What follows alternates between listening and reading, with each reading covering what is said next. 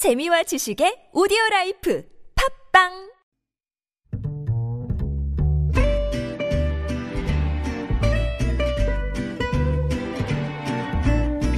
Good evening, everyone. Welcome to the evening show. 주말에 이어 오늘도 세찬 비가 내리고 있습니다. 전국적으로 호우특보가 축소 해제되긴 했지만 내일까지 이 비가 이어진다고 하니까요. 날씨 정보 수시로 확인하시는 게 좋을 것 같습니다. 고 최숙현 선수에게 폭행을 가한 운동 처방사 안주현 씨의 구속 여부가 오늘 늦게 나올 것으로 보입니다. 또 오늘 오전에는 박원순 서울시장의 연결식이 있었는데요. 오후에는 박 시장을 성추행 혐의로 고소한 변호인 측에 기자회견이 있었습니다. 자세한 내용 서울타임즈에서 전해드립니다. 김지윤의 이브닝쇼 시작합니다.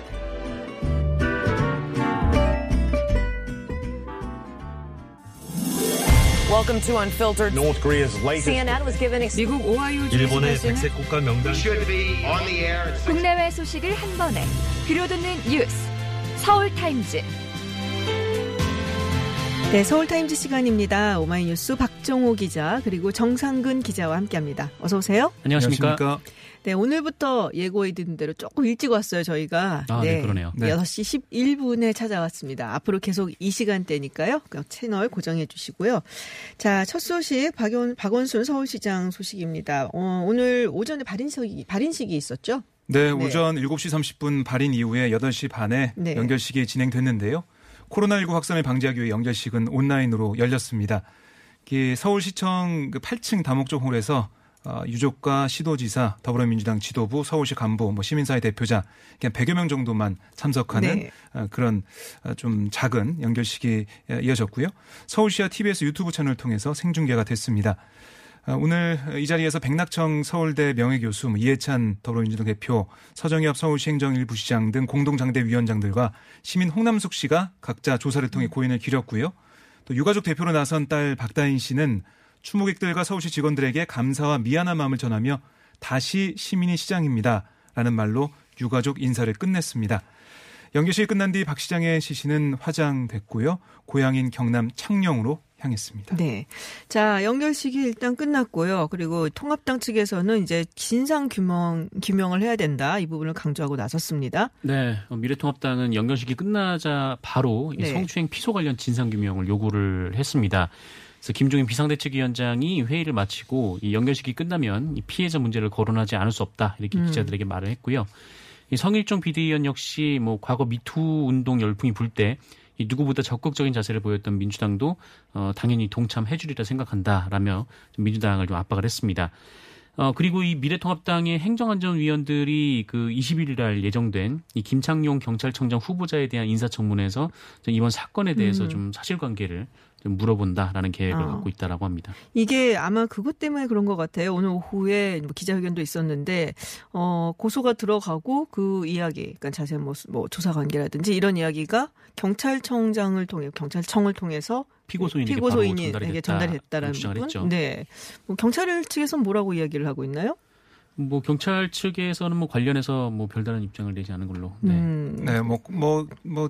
청와대 측이 게 보고는 했는데. 예, 아니 뭐, 아마 거기에 대해서 네. 경찰이 그렇게 하지 않았다라는 식으로 지금 뭐 입장은 음. 나오고 있는 것 같은데. 그러니까 그게 바로 바로 고소인한테, 아, 피 고소인한테 가진 않는다. 음. 이렇게 좀 얘기는 하고 있습니다. 그럼 박원순 시장이 몰랐다는 건가요? 네, 뭐 서울시에 전달하지는 음. 않았다라는 거고 어쨌든 뭐 피소 사실 자체는 뭐 청와대에 보고가 됐다. 청와대에 네. 보고가 됐다. 네. 네. 뭐 청와대에서는 그걸 또 박 시장 측에 전달한 거나 이런 건 없었다라고 또 어, 오늘 그 대변인이 아. 얘기를 또 했습니다. 그렇군요. 민주당 측은 어떤 분위기인지 이제 또, 네, 궁금한데요. 어, 예, 뭐 이제 추모의 시간이 끝나가고 있다, 뭐 이런 느낌이 들고요. 어, 오늘 뭐 연결식 때까지, 예, 뭐 특히 주말 동안 계속해서 민주당 쪽에서는 아, 뭐할 말이 없다 아, 이런 입장이었어요. 음. 믿겨지지 않는다 이런 아, 느낌이 드는 그런 시간이었고 오늘 김영 민주당 최고위원이 네. 예, 그 공개 회의 발언을 통해서요 피해 호소인에 대한 비난이나 2차 가해가 절대 있어서는 안 된다.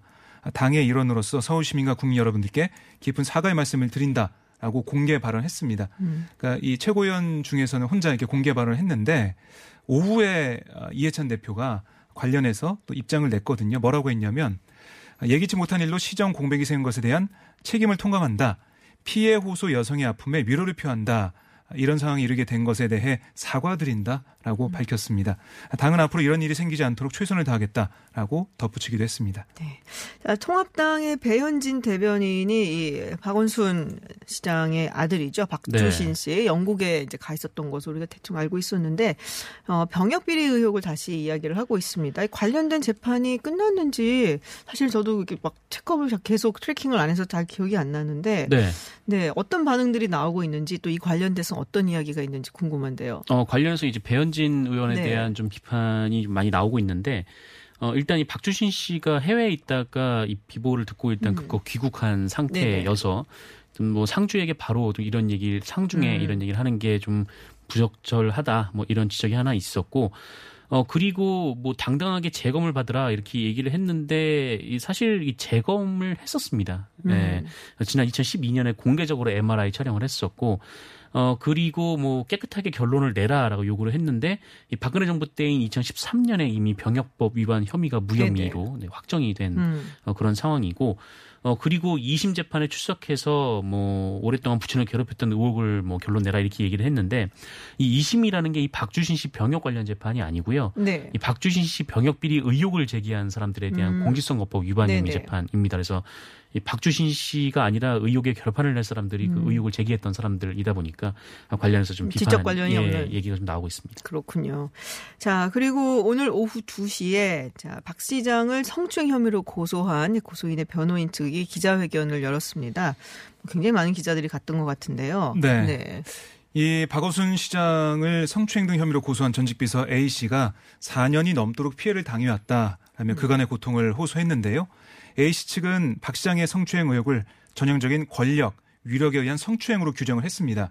아, 그러면서 박 시장의 사망으로 수사가 종결돼선 안 된다라고 다시 한번 강조를 했는데요. 네. 특히 A 씨가 낸 입장문을 보면 용기를 내 고소장을 접수하고 밤새 조사를 받은 날 저의 존엄성을 해쳤던 분께서 스스로 인간의 존엄을 내려놨다. 아, 죽음 두 글자는 제가 그토록 괴로웠던 시간에도 입에 담지 못한 단어다라고 얘기를 했습니다. 아, 이어서 거대한 권력 앞에서 힘없고 약한 저 스스로를 지키기 위해 공정하고 평등한 법의 보호를 받고 싶었다. 안전한 법정에서 그분을 향해 이러지 말라고 소리 지르고 싶었다며 법치국가 대한민국에서 법의 심판을 받고 인간적인 사과를 받고 싶었다. 아, 이런 아쉬움도 드러냈습니다. 네. 아, 또한 이 피해 호소인에 대한 2차 가해 우려 등으로 뭐 서울특별시장에 반대하는 그 청와대 국민청원이 60만 명 정도 어, 동의를 했잖아요, 계속. 어, 거기에 그런 모습을 보면서 어, 그런데 그런 그 동의가 많았음에 불구하고 5일장이 계속 된 것에 대해 네. 그때 느꼈던 위력의 크기를 다시 한번 느끼고 숨이 막혔다라는 얘기도 했습니다. A 씨는 박 시장의 명복을 빌리면서도 저는 살아있는 사람이다. 아, 저와 제 가족의 고통의 고통의 일상과 안전을 온전히 회복할 수 있기를 바란다라고 덧붙였습니다. 네, 변호인이 고소 내용의 일부를 뭐 조금 공개도 하기는 했는데요. 뭐 그 부분에 대해서는 조금 저희가 네, 말씀드리기가 그래서 음. 네, 그 부분은 뭐 언론에 다 나와 있긴 합니다만은 어쨌든 지금 뭐 여러 가지 상황으로 봤을 때는 계속해서 조사를 요구를 하고 있는 것 같습니다. 아, 지금 고, 변호인도 그렇고 그 A 씨도 그렇고 지금 2차 가해 이야기를 분명히 하고 있거든요. 네, 네. 사실 주말 사이에 뭐 온라인에 올라온 여러 가지 이야기를 좀 심각해 보이는 것들도 상당히 있었는데 이것에 대해서 뭐 추가 고소장을 이제 제출을 했다라는 얘기도 있어요. 네, 어, 관련해서 이제 그 고소한 A 씨의 이 법률 네. 대리인인 김재련 변호사가 어, 2차 가해에 대한 추가 고소장을 이미 서울지방경찰청에 제출을 음. 했다라고 밝혔습니다.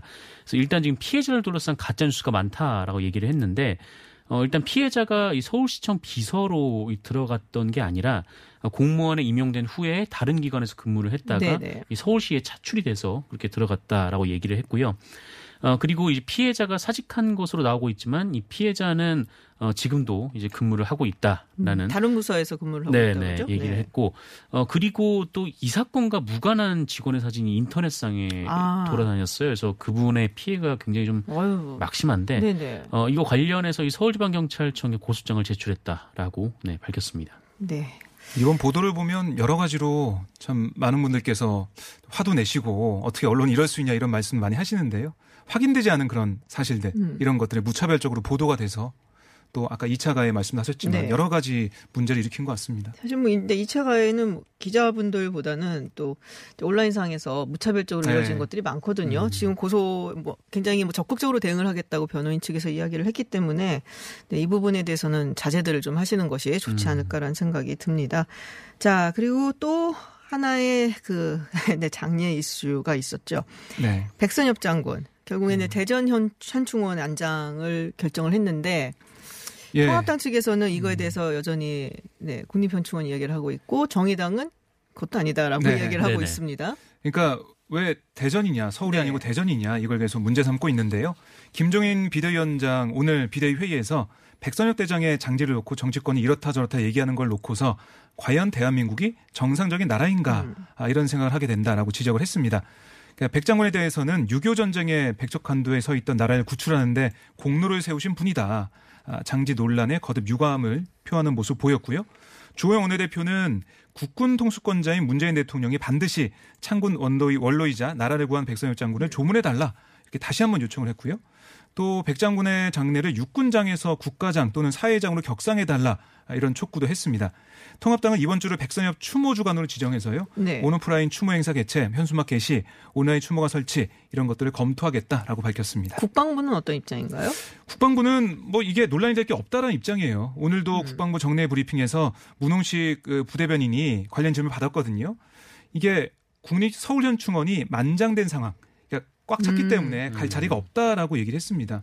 이에 보훈처 등 관계 기관이 유가족과 협의를 해왔다. 그래서 대전 현충원 안장으로 결정됐다라고 이미 유가족하고 했습니다. 협의가 끝난 아, 상황이다. 그렇습니다. 그러니까 어제 이 유가족의 이 목소리도 보도가 됐어요. 그 백선엽 장군이 살아 있을 때 이게 논의가 됐고 대전에 가기로 했다라고 얘기를 했거든요. 음. 어, 그럼에도 불구하고 이게 계속해서 논란이 되고 있고 민주당에서는 이해찬 대표가 어, 뭐 박원순 서울시장과 백선엽 장군 장례를 둘러싼 논란과 관련해서 함께 묶어서 최소한 장례 기간에는 서로 추모하는 마음을 갖고 공동체를 함께 갖고 나가자 이런 자세를 임해야 한다라고 말을 했습니다. 아, 이해찬 대표는 어제 백장군 빈소를 네. 찾아 조문하기도 했습니다. 정의당에서는 다른 얘기 하잖아요. 제가 말씀드렸던 것처럼. 네. 뭐그 일제 식민지 시절에 이 독립운동가를 탄압한 사실이 뭐 이미 증명이 됐고 또 본인이 스스로 이 일본 강연에서 수차례 얘기를 했었거든요. 그래서 이미 드러난 사실인데 뭐 제대로 반성이나 사과는 안 했다라는 게 이제 정의당의 입장이고 어 그래서 현충원에 안장하는 것 자체가 부적절하다라고 음. 이제 얘기를 했습니다. 뭐 그러면서 이 한국 전쟁 당시에 뭐 일부 공이 있다는 이유로 이 독립군을 토벌한 인사가 이 현충원에 안장이 된다면 어, 현충원 안에 있는 이 독립운동가들은 또 어떤 낯으로 볼 것인가 뭐 이렇게 지적하기도 했습니다. 네, 알겠습니다. 자, 다음 이야기 해보겠습니다. 공수처 이야기인데요. 뭐 이미 7월 며칠이에요? 15일? 15일 네, 내일 모레네요. 13일, 네, 이틀이나 15일이네요. 남았네요 아, 아직. 이틀이나 남은 거예요? 아, 그렇군요. 네. 자, 근데 민주당이 지금 여당모 공수처장 후보 추천위원 두 사람을 선정을 했는데요. 어떤 분들인가요? 네, 어, 민주당이 이 여당목 그러니까 두 네. 사람을 선정을 했는데 어, 한 사람은 정 아, 장성근 전 음. 경기중앙변호사의 회장이고요. 네. 김종철 또 연세대학교 법학전문대학 교수 선정했습니다. 아, 그런데 이 장 전 회장이 엠번방 이 네. 조주빈의 공범이었던 네네. 강모 씨의 변호를 맡은 것으로 나중에 확인이 됐어요. 음, 아, 그러니까 이 강 씨가 누구냐면 저희도 전해드렸죠. 지난해 12월 그조 씨에게 자신의 고등학교 담임교사 A 씨의 딸에 대한 살인을 청구했던 어. 아마 기억하실 겁니다. 네네네. 아, 개인 정보를 알려주고 금액을 지급한 혐의로 지난 1월 구속이 됐고 당시 사회복무요원이었던 강 씨가 또 조 씨에게 박서방 피해자의 개인 정보를 건네는 공범 역할도 했습니다. 아, 강 씨가 2018년 담임교사 A 씨에 대한 상습 협박, 뭐 스토킹 혐의 이런 걸로 뭐 구속이 되고 처벌을 받기도 했었는데요. 그런데 이 관련된 사건에 대해서 음. 이장 변호사가 아, 변호를 했다는 거예요. 왜 그랬냐? 에 들어봤더니 네. 아, 딸이 뭐 어린 시절 정신과 진료를 받았는데 당시 안면을 튼 의사가 강 씨의 부모님 소개해줬고 스토킹 사건의 변호를 맡았다. 어, 두 번째 변호를 맡은 시점에도 뒤늦게 뭐이 사건이 엠번방과 관련돼 있다는 걸 알았다. 하지만 강 씨 부모와 막역한 사이고 변호사의 소명에 따라 사건을 맡기로 결정했다 라고 밝혔습니다. 그래서 이 공수처 출범이 누가 되지 않도록 강씨 사건에 대한 사임계를 내기로 결정했다 라고 전했거든요. 네. 그런데 방금 전에 6시에 민주당에서 문자가 왔습니다. 기자한테 문자를 보냈는데 어, 이 장성근 변호사가 아, 이걸 받아들이지 않겠다. 후보 음. 추천 위원을 받아들이지 않고 네네. 자기는 내려놓겠다 이렇게 밝혔습니다. 그러니까 이 음. 피해자 부모와 예전부터의 인연으로 부득이하게 사건을 수임했고 현재 사임계를 제출한 상황이나 이 부분이 공수처 출범에 조금이나마 영향을 미친다면 개인적으로 역사적으로 용납하기 힘들다 이런 이유로 내려놨고요. 어, 참 민주당 입장이 좀 난감하게 됐죠. 그러네요. 네, 여기에 대해 공소장 후보 추천위원회 위원 추천위원장 이게 바로 음. 백혜련 의원이 맡고 있거든요. 뭐라고 했냐면 사건 수임은 당사자가 공개하지 않는 한 인지하기 어려운 측면이 있지만 초대 공소장 후보 추천위원회라는 상징성과 무게를 감안할 때 더욱 세밀하게 살폈어야 했으나 부족한 부분이 있었다. 이에 대해 심심한 유감을 표하며 조속히 공소장 후보 추천위원 선정을 마무리할 수 있도록 하겠다. 음. 라고 밝혔습니다. 뭐 피해자도 변호를 받을 권리는 분명히 있습니다. 근데 이제 공소처장이라는 자리이기 때문에 또 처음으로 음, 출범한 네. 자리니까 조금 더 우리가 좀 진지하게 받아들여야 될 부분이 아닌가라는 생각이 들고요. 통합당은 어떻게 되나요? 통합당도 지금 추천을 해야 되잖아요. 통합당은 뭐 지금 당장 한번 추천을 하지 않을 것으로 지금 보입니다. 그러니까 어. 지금 통합당에서는 지금 법사위를 열고 지금 법을 손질해야 된다라는 주장을 계속 하고 있는데 어, 오늘 이제 민주당이 후보자 추천위원들을 추천을 하니까 이 공수처 설치법을 강행 처리하더니 이 설치도 강행 처리하려 한다. 좀 이렇게 비판을 했고 어, 그러면서 공수처가 신정권 보위부라고 지적을 하면서 어, 곳곳에 이제 위헌적 요소가 있음에도 뭐 손질할 생각이 없다라고 주장을 했습니다. 어, 그럼 어떻게 해요? 어, 공수처를 그- 다시 버티기. 이제 법을 만들어가지고 버티기. 네, 하자는 건데 그게 언제까지 갈지는 모르는 상황인 거죠. 어, 그래도 누군가 추천을 해야 될 거 아니에요, 그래도. 그러니까 이게 통합당 있는데. 입장은 이 공수처 출범 자체가 헌법을 위반했다. 음. 헌법에 맞지 않기 때문에 이 어, 판단을 좀 받아봐야 된다. 이걸 계속 네. 기다리고 있어요. 음. 우선 그걸 보고 나서 어떻게 할지 결정하자 이런 입장이기 때문에 시간이 많이 공수처 끌리- 예, 네. 설치 법안 자체가 한 1년 동안 기다려왔던 네. 음. 법이기도 하거든요. 그래서 어, 7월 15일로 뭐못 박혀 있는 그 시한은 아마 넘어설 것으로 음. 보입니다. 내일 모레인데요. 시간 네. 많다며요, 아까. 이틀이라는 시간이 네. 있지만 네, 물리적으로 좀 쉽지 않아 보입니다. 알겠습니다. 자, 그리고 아, 이재명 경기지사 대법원 선고가 16일이에요? 네, 이번 주 목요일입니다. 음. 어, 친형 강제 입원과 관련해서 허위 사실을 공표한 혐의를 받는 네네. 이재명 지사의 지사직 유주 여부가 음. 이번 주 목요일에 최종 결론이 아, 나오는 거예요. 그렇군요. 대법원이 그 이 지사의 허위 사실 공표 혐의 선고 기일을 16일로 지정했다라고 오후에 밝혔는데 이게 대법원이 지난 4월부터 두 달여간 소부에서 이걸 봤습니다. 논의를 했는데 대법관들이 합의를 못 했거든요. 예. 그래서 결국 전원 합의체로 합의체로. 회부를 해가지고 심리를 마무리했는데 아, 관심은 뭐 이 지사에게 아, 2심에서 구형 아, 그 아, 선고됐던 당선 무효형이죠. 벌금 300만 원이 그대로 유지되냐, 그러니까요. 아니면 파기환송이 되느냐 여기에 좀 맞춰져 있는데 아, 글쎄요. 뭐 엇갈립니다. 법조계 얘기는. 어. 어, 이게 사실 이 허위 사실 유포, 공표 혐의 이게 어, 유권자들에게 많은 그러니까 큰 영향을 주는 그런 거 있냐 이거 따져봐야 된다. 따져봤을 때 그게 크지 않으면은 100만 원 이상이면은 지사직 상실인데요. 그러니까까지 가지 않을 것이다라고 얘기하고 있고 음. 이거 판단해 봤을 때 그럼에도 불구하고 영향을 주는 부분이 분명 있었다라고 대법원이 판결하게 된다면 원심을 유지할 걸로 보이는데 엇갈리고 있어가지고요. 음. 뭐 굉장히 큰 정치적 목요일 네. 판결은 되면 정치적 판결이 아닐 거라고 생각을 하지만 어쨌든 판결이 나오게 되면 굉장히 큰 정치적인 파장을 우리가 예상할 수밖에 없겠죠. 음, 그렇죠. 네, 지금 대권 주자의 지금 2위까지 올라선 그러니까요. 상황이기도 하고, 예, 지금 이낙연 후보와의 어, 이낙연 의원과의 격차도 점점 줄어들고 있는 상황이어서 이번 음. 재판 결과가 굉장히 좀 주목을 하고 있는 사람들이 많습니다. 그렇군요. 알겠습니다. 네, 서울타임즈 오늘 여기까지 듣도록 하겠습니다. 지금까지 정상근 기자 그리고 오마이뉴스 박정우 기자였습니다. 고맙습니다. 고맙습니다. 고맙습니다.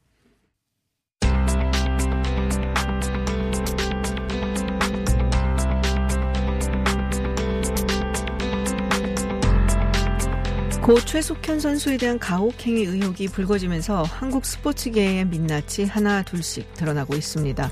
이런 가운데 대한철인 3종협회가 최숙현 선수의 피해 사실을 알고 있었음에도 불구하고 가해 혐의자로 지목된 경주시청에 장모 선수의 포상금 지급을 논의했다는 것이 알려져 논란이 일고 있습니다. 일각에서는 올림픽 출전이 유력했던 장모 선수를 위해 협회가 최숙현 선수에 대한 가해 혐의를 알면서도 모른 척한 것이 아니냐라는 의혹이 제기되고 있는데요. 계속 잡음이 나오고 있는 한국 체육계 과연 무엇이 문제인지 정영철 서강대 교육대학원 스포츠 심리학 교수 연결해 이야기 들어보겠습니다. 교수님 안녕하세요. 네, 안녕하세요.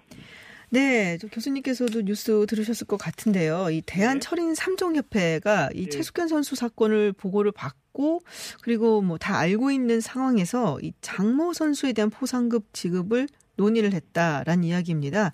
이 포상금 지금 이게 어떤 포상금인지 정확히 어떤 내용인지 좀 말씀해 주시겠어요?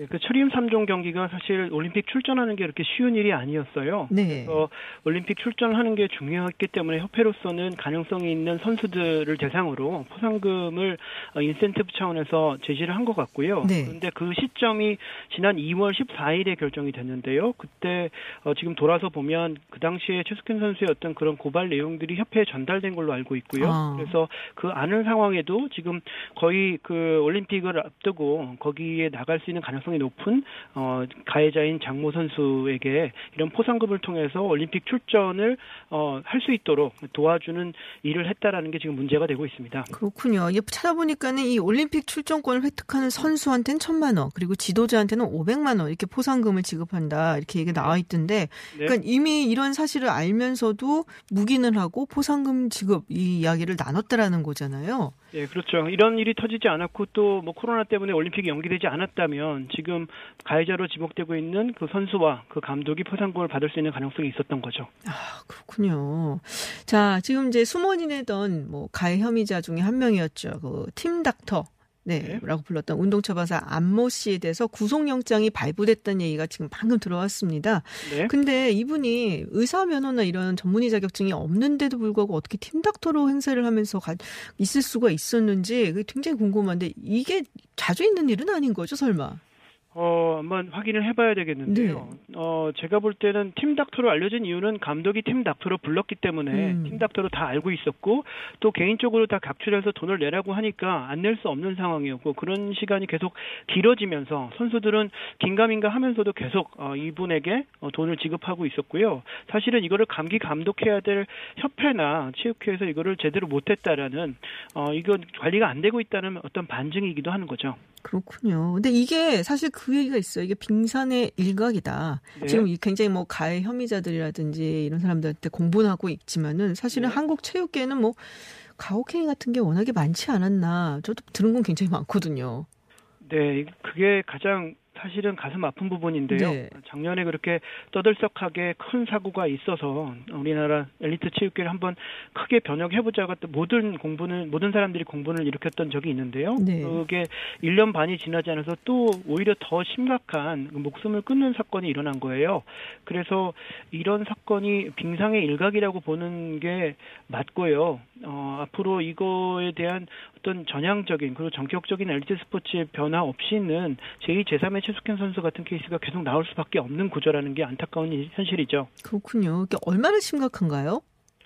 어, 지금 아마 체육계 외부, 너- 윗분들은 지금이 네. 어느 시대인데 옛날처럼 그러냐라고 얘기하시는데요. 실제로 선수들 만나보고 얘기를 들어보면 오히려 어, 과거보다 어, 더 교묘하게 그러니까 이게 안 되는 걸 다 아는 상황에서도 음. 여전히 성적을 내고 메달을 따면 용서가 되는 어떤 이런 문화가 있는 한에는 어, 엘리트 스포츠에서는 계속 이런 것들을 조장할 수밖에 없는 어, 그런 분위기가 지속될 수밖에 없다는 게 좀 안타깝죠. 그렇군요. 뭐 지금 뭐 많이 변했다라고 얘기는 하지만 사실 뭐 현장에서는 여전히 굉장히 또 어떻게 보면은 들키지 않기 위해서 그렇죠. 더 교묘하게 이루어지고 그렇죠. 있다. 아, 네네. 그렇군요. 사실 이제 우리 교수님 말씀하셨던 것처럼 이전에 심석희 선수 사건 때도 있었고요. 그리고 네. 그와 관련해서 다른 뭐 유도계라든지 이런 데서도 뭐 여러 가지 굉장히 불미스러운 일들, 사건들이 드러난 적이 있는데 그때뿐이었단 말이에요. 진짜 안타까운 게. 네, 네. 네. 그럼 이렇게 보면은 뭐 체육계가 이거를 해결할 의지가 있는 건지 이 부분도 좀 의심스럽기도 해요. 어, 의지는 그전에도 그랬고 지금도 그렇고 있다고 말은 하지요. 네. 말을 하는 거를 어, 믿으려면 거기에 따른 액션이 있어야 되고 행동이 있어야 되는데 그 행동에 있어서 사실 작년에도 CCTV 만들고 비상벨 만든다는 얘기 했고요. 네. 올해도 또 고개 숙이고 사죄한 후에 또 똑같은 얘기를 하고 있어요.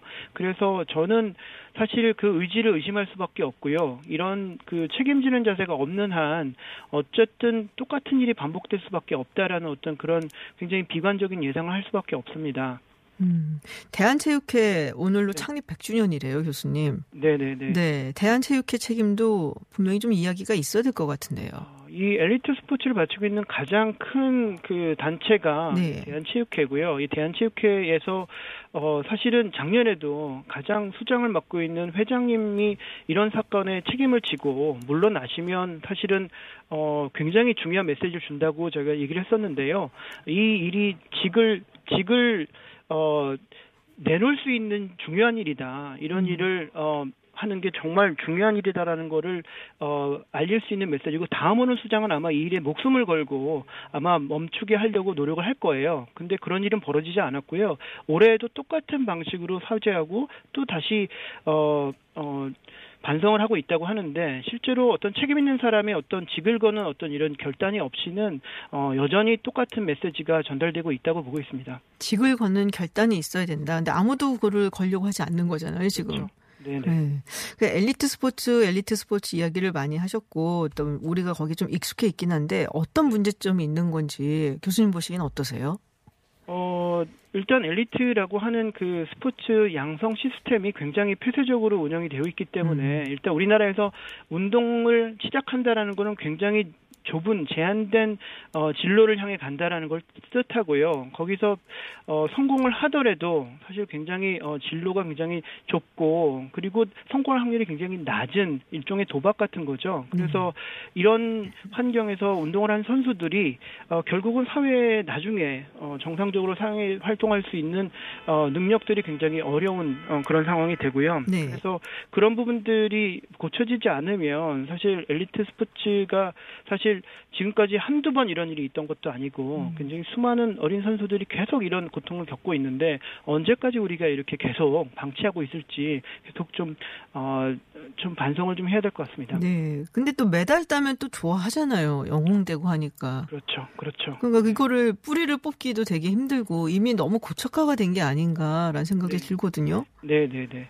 이제 그런 면에서 사실 메달 따고 뭐 금메달 딸때 박수 치던 어떤 국민들도 네. 일종의 그 결과만 보지 마시고 그 메달을 따기까지의 그냥 땀과 노력을 보는 게 아니라 그 훈련 과정에서 벌어진 반인권적인 어떤 그런 행태들에 대해서 사실 어, 문제 제기를 하고 이런 금메달 이런 이런 메달이 필요 없다라는 어떤 국민적인 의지를 보여줄 때가 됐다고 생각합니다. 음, 그렇군요. 자, 사실 심석희 선수 사건이 있고 그때 한참 문제가 됐을 때 정치권에서도 목소리가 좀 나오기는 했었어요. 네, 네. 근데 뭐가 이루어진 거는 별로 없어 보이기는 하는데요. 교수님 보시기는 어떠세요? 아니면 만약에 뭐 이거를 좀 그래도 정치권에서도 나서서 어, 이런 관행 같은 거 정말 나쁜 관행을 없애려면은 어떻게 해야 된다고 생각하세요? 어, 사실은 지난 어, 월요일 날 상임위에서 가해자들 어, 불러서 이제 질문을 하는 의원들의 모습들을 보면서 네. 개인적으로는 좀 어, 약간 절망감을 느꼈는데요. 왜냐하면 어, 거기서 소리치고 분풀이 할 게 아니고요. 이 사람들은 분명히 가해자지만 이 가해자를 만들 수밖에 없던 굉장히 구조적인 문제를 어, 직시를 하고 그 부분을 지적하고 바꾸려는 노력이 있어야 된다는 생각을 했고요. 그냥 소통치고 이 사람들 가해자를 괴물로 만들어서 제거하는 방식으로는 엘리트 스포츠의 문제는 여전히 계속될 거라고 예상하고 있습니다. 음. 근데 그 와중에 또 가해자의 편을 드는 것이 아니냐 해서 비판받았던 의원도 있었어요. 그럼 어떻게 보셨어요? 어, 그 부분 저도 현장에 있었는데요. 네네. 어, 사실은 어, 그 전문 체육인 출신의 이제 의원들이 있고 네. 이분들의 어떤 기본적인 생각이 어 엘리트 체육이나 구- 어, 어떤 이런 부분은 이제 자기들 영역이죠. 그리고 음. 어떤 국민들이나 다른 비체육인이 건드리면 안 되는 영역이고 이런 문제가 생긴 건 굉장히 안타깝지만 아 내가 해결할 수 있다 이런 생각들을 가지고 있어요. 근데 음. 이분들이 다 그 엘리트 시스템에서 길러지고 자라난 그런 분들이어서요. 이분들이 문제점을 제기하고 이걸 고쳐나가긴 굉장히 어려운 거죠. 아, 본인들이 거기서 그런 시스템에서 뭐 훈련을 받고 거기서 그렇죠. 자랐기 네, 때문에 네, 네. 어, 직접 고치기는 굉장히 힘들다라는 거기에 말씀. 또 수혜자이기도 하고요. 음. 그래서 어, 이런 분들이 그거를 어, 수술 수술 칼을 들고 도려내는 일을 하기는 굉장히 어려운 일이죠. 그렇군요. 자, 스포츠 윤리센터가 출범을 한다고 합니다. 이게 뭐 선수들의 인권 보호를 위한 것이라고 하는데 교수님은 이 스포츠 윤리센터 출범하면 뭐가 달라질 거라고 보시는지 어떻게 평가하세요? 어, 사실은 작년에 그 조재범 사건 이후에 네. 문체부에서 스포츠 혁신이라는 기구를 만들어서 어, 1년 동안 한 7차례에 경, 어, 걸친 어, 공고문을 제안을 했어요. 네네. 그중에 가장 첫 번째 했던 게 전문성과 독립성, 신뢰성을 가진 독립기관을 만들어라 이런 제안을 해서 저희는 스포츠 인권센터를 어, 제안을 했었는데요. 그게 중간에 입법 과정에서 이름도 좀 바뀌고 또 음. 기능들이 좀 축소된 면이 있어요. 그래서 제대로 잘 만들어서 작동을 한다면야 좋겠지만 지금 어, 혁신이 활동 끝나고 지금까지 진행된 윤리센터의 구조나 이런 것들을 보면 사실 그렇게 크게 다르지 않을까 하는 좀 이런 의구심과 불안한 마음이 없지 않습니다. 어, 여기 이제 조사만 가능하다라고 제가 들었거든요. 그러면 조사만 하고 끝나면 사실 아무 소용이 없는 거잖아요. 그렇죠. 어, 오히려 어떤 장기적인 안목에서 어떤 스포츠 어, 안에서 벌어지는 반인권적인 상황을 어, 걷어낼 수 있는 어떤 그런 정책적인 비전까지 만들어내는 굉장히 포괄적인 힘을 가진 그런 어, 기관이 필요하다는 생각을 하고 있어요. 아, 포괄적인 힘을 가진 기관이 필요하다. 네. 아, 그 뭔가 좀 강한 어떤 컨트롤 타워가 좀 있어야 된다라는 말씀으로 들리는데요. 네, 맞습니까? 맞습니다. 네. 그렇군요. 제가 교수님하고 이야기를 하고 하다가 잘못된 제가 잘못한 점을 발견했어요. 네. 네, 조재범 사건입니다. 예, 알- 압니다. 예. 네. 죄송합니다. 바로 제가. 지적을 하려다가 예, 네네. 하도 네, 여러 번 좀- 얘기 들어서 네. 기억을 못 해갖고 저도 사실 네. 그런 부분이 있었는데 저의 그 감수성이 굉장히 낮다라는 생각을 지금 했습니다. 조재범 사건이었습니다. 네. 네, 교수님, 어, 어쨌든 앞으로도 진행이 될 것 같고요. 어, 네. 솔직히 뭐 중요한 건 우리가 계속적으로 관심을 보여주는 거 아니겠습니까? 네, 맞습니다. 네, 우리 교수님도 그렇고 저도 그렇고 계속 이런 일이 다시 일어나지 않도록 어, 주시- 주시해서 보도록 하겠습니다. 오늘 말씀 고맙습니다. 네, 감사합니다. 네, 지금까지 정용철 서강대 교육대학원 스포츠심리학 교수와 이야기 나눴습니다.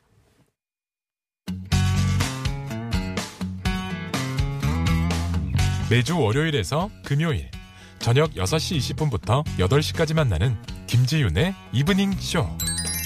라디오 생방 스튜디오가 궁금하신가요? 지금 바로 유튜브에서 TBS FM으로 들어오세요.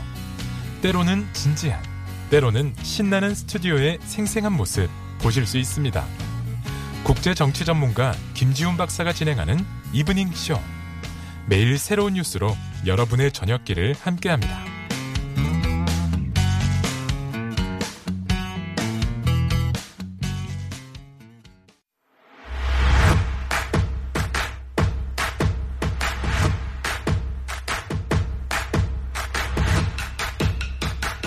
박철민의 뉴스 더 있습니다.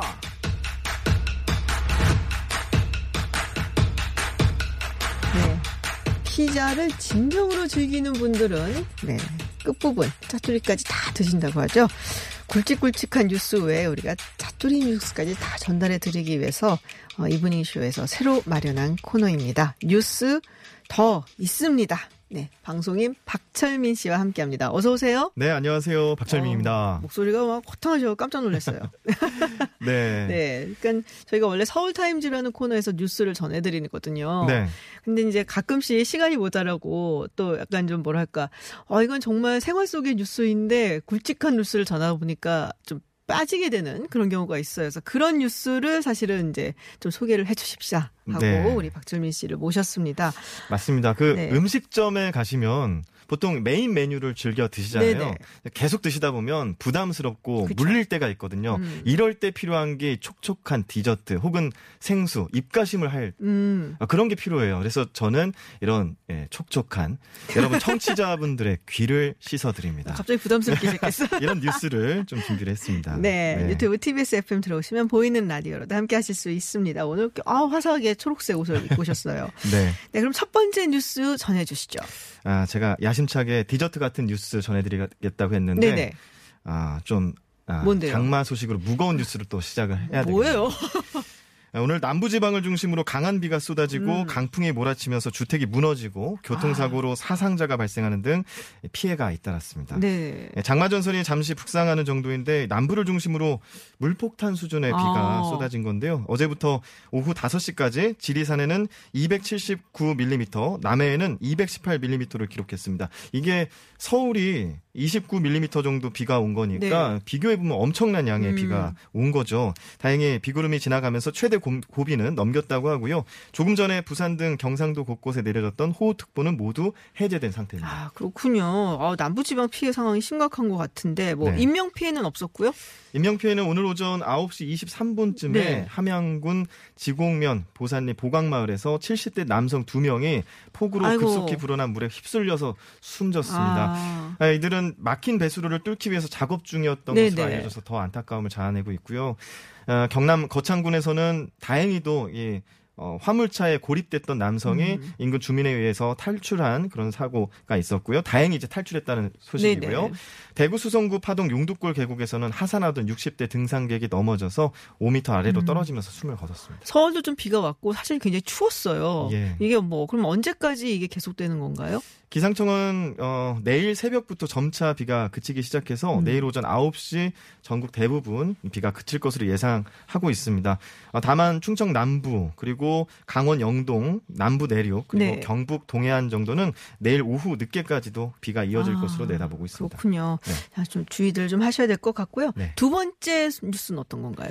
네, 부산 해운대 스쿨존에서 불법 좌회전 차량으로 인해 촉발된 연쇄 사고로 어, 6살 아동이 숨진 사고가 아이고. 있었는데요. 또 무거운 소식을 가져왔네요. 아, 그러니까요. 네, 경찰이 운전자 두 명 모두에게 개정된 특정 범죄 가중 처벌 등에 관한 법률 이른바 민식이법 위반 혐의를 음. 적용해 수사하고 있습니다. 아, 거기가 스쿨존이었기 때문에. 네, 맞습니다. 어, 근데 어쩌다 그런 사고가 났어요? 네, 지난달 15일 부산 해운대구 한 초등학교 인근 스쿨존에서 60대 A 씨가 중앙선을 넘어서 불법 좌회전을 하던 중에 내리막길에서 내려오던 승용차를 거의 직각으로 어, 네. 아이고. 받아쳤습니다. 거의 뭐 중앙선을 가로지르고 네네. 받아쳤는데 문제는 그 다음이었습니다. 사고 후에 승용차를 운전하고 있던 B 씨, 네네. 70대 여성으로 알려져 있는데 제동하지 못하고 초등학교 앞 인도 맞은편에 삼거리 앞에 있는 인도까지 아. 돌진하면서 6세 아동과 해당 아동의 어머니를 순식간에 덮친 거죠. 그렇군요. 이게 쳐갖고선 그 차가 가갖고서는 그렇게 네. 아이고 어떡해요. 그때 사고가 나고 바로 브레이크를 잡았으면 괜찮았을 네네네. 텐데 제동 장치를 잘 컨트롤하지 못한 것 같습니다.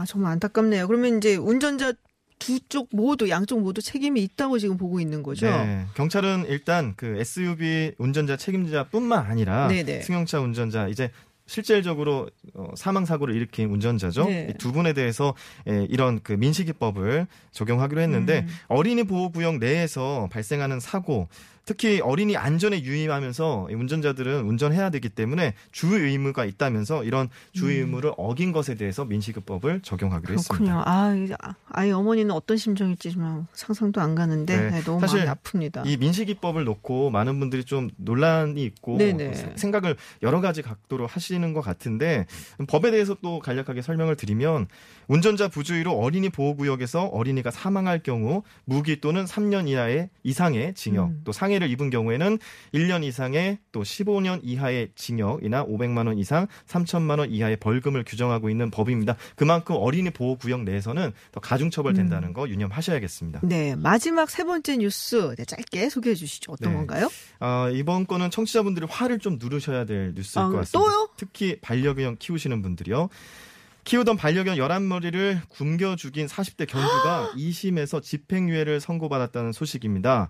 아, 집행유예를 선고받은 거는 2심이죠. 그러니까 네. 1심에서는 벌금 400만 원을 선고받았는데 항소심을 걸었는데 원심을 파기하고 재판부가 징역 6월에 집행유예 네. 2년을 선고했습니다. 또 80시간의 사회봉사도 명령했습니다. 아니 왜 왜 굶겨 이런 말을? 그러니까 이게 생활고 때문이었던 것으로 알려졌는데요. 2018년 12월 29일쯤부터 약 3주간 충남 천안에 있는 원룸에서 반려견 어, 몰티즈 12마리를 키우셨던 네네. 분인데 이분이 어, 이제 생활고에 시달리다 보니까 11마리를 3주간 또 밥을 안 먹여서 굶겨 죽인 그런 상황이라고 해요. 이것도 사체를 발견하게 된 게 월세를 내지 않자 방을 찾아간 원룸 관계자가 보고서 이제 신고를 했다고 합니다. 네, 근데 이제 벌금형이 사실 구금형보다는 가벼운 네, 형벌이잖아요. 그쵸. 그래서 재판부가 사실은 1심보다 무거운 형벌을 내렸는데 네티즌 분들은 벌금형에서. 집행유예는 오히려 선처를 한 것이다라는 음. 그런 의견들을 많이 주고 계세요. 그리고 왜 능력도 안 되면서 11마리를 키웠는지 또 반려견을 못 키우면 동물 보호 센터라도 보내든지 그러니까요. 하- 했으면 좋았을 것 같다. 뭐 이런 얘기들이 있었습니다. 아, 오늘 뭐 디저트 같은 얘기 갖고 온다고 해 놓고선 입맛만 쓰게 만들고 지금 있어요. 우리 네. 박철민 씨가. 네, 내일은 좀 달달한 뉴스를 가져야 네, 내일은 좀 달달한 걸로. 제가 부탁을 드릴게요. 네. 네. 알겠습니다. 지금까지 뉴스 더 있습니다. 였습니다. 네, 박철민 씨 내일은 달달한 걸로 부탁드리겠습니다. 네, 고맙습니다. 고맙습니다. 네, 잠시 후 3부 여론조사들에서는 정치권 공방으로 번지고 있는 고 박원순 서울시장 조문 그리고 고 백선엽 장군의 현충원 안장 논쟁에 대한 여론 분위기 살펴보겠습니다. 그리고 4부에서는 기자 출신인 박영흠 협성대 교수와 함께 언론과 검찰 간의 공생관계 짚어보도록 하겠습니다. 저는 7시에 김지윤의 픽으로 돌아오겠습니다.